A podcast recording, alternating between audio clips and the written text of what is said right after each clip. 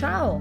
Ciao e benvenuto al terzo episodio di Risparmio Fai da te. Io sono Erika Veronese, mi occupo di risparmio, organizzazione e autoproduzione, dove l'organizzazione e l'autoproduzione sono funzionali al risparmio.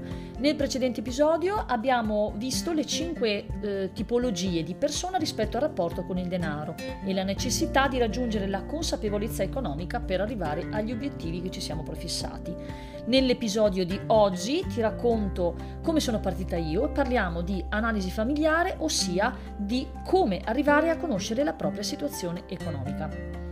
Quando ho deciso di rimettermi in riga a livello economico, per necessità più che per desiderio, mi sono chiesta da dove cavolo comincio?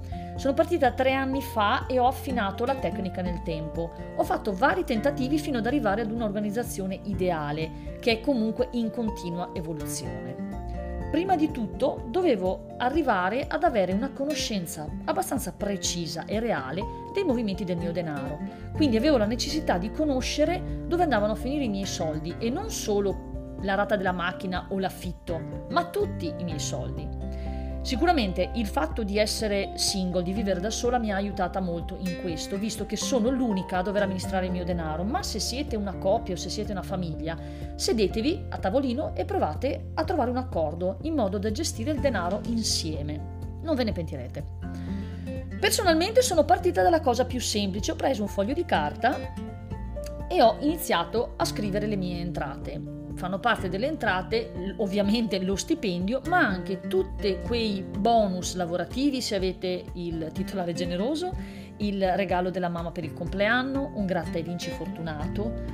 Quindi tutto quello che era un, un apporto di denaro lo avevo segnato su questo foglio. Sullo stesso foglio, in una colonna eh, a fianco, ho iniziato a segnare le uscite.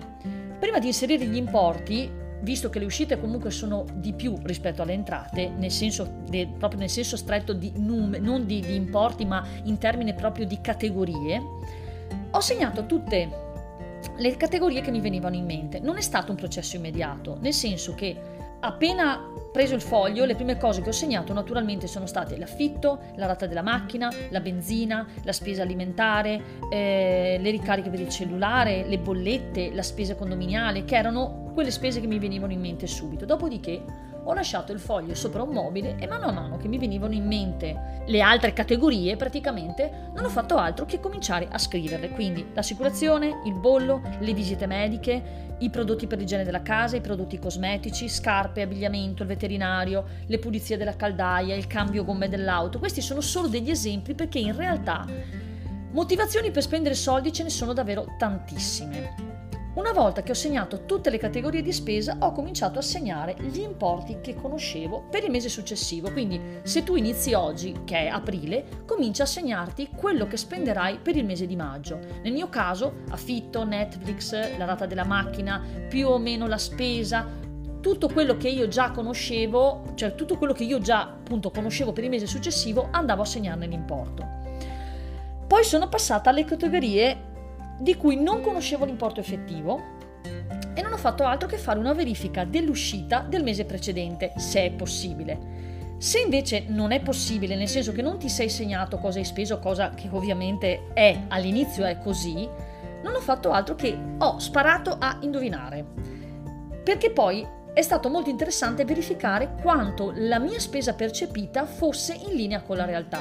Mi sono accorta che per alcune categorie avevo segnato molto meno di quello che effettivamente avevo speso, mentre per altre categorie avevo segnato molto di più.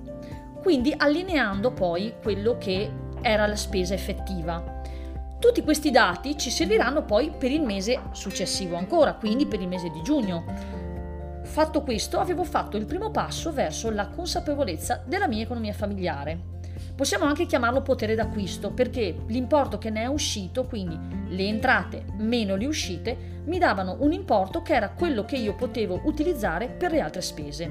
Applicando questa tecnica a tutti i mesi e affinandola, sono arriva- arrivata ad avere un totale quasi totale controllo delle mie uscite. Ho capito dove spendevo molto per porvi successivamente rimedio, ho imparato i punti deboli, quindi dove proprio non potevo rosicare altro e risparmiare e dove invece spendevo a sproposito e quindi potevo porvi rimedio. Questa tecnica di, com- di, controllo comporta che nel mese di riferimento, quindi in questo caso il mese di maggio, segnassi tutte le mie uscite per riportare questa abitudine poi nei mesi successivi. Esempio pratico. Se nel mese di maggio mi sono accorta di aver speso 175 euro di spesa alimentari, nel mese di giugno segnerò 200 euro di spesa alimentare e terrò sotto controllo quello che spenderò nel mese di giugno. Non significa che io posso spendere solo 200 euro, significa che in base al mese precedente ho fatto una previsione per il mese successivo. Può essere che nel mese di giugno spenda solo 100 euro, come può essere che ne spenda 2,50. Farò così tutti i mesi, vi accorgerete mano a mano che arriverete ad avere una media mensile per ogni spesa che non potete conoscere arriveremo appunto ad una spesa eh, media che voi potrete inserire nei mesi successivi, sempre per eccesso, mi raccomando, e poi andare a verificare se quella spesa si è stabilizzata su quell'importo oppure se eh, ci sono dei ritocchi da fare. Sembra difficile, sembra un po' da maniaci del controllo o da fanatici, ma vi assicuro che non è difficile applicare queste regole e se entreranno nel quotidiano vedrete i risultati. Anche per oggi ho finito. Vi do appuntamento al prossimo episodio in cui parleremo di autoproduzione legata al risparmio. Come sempre vi invito a contattarmi per chiedere informazioni o darmi consigli o anche solo per conoscerci. Ciao e alla prossima!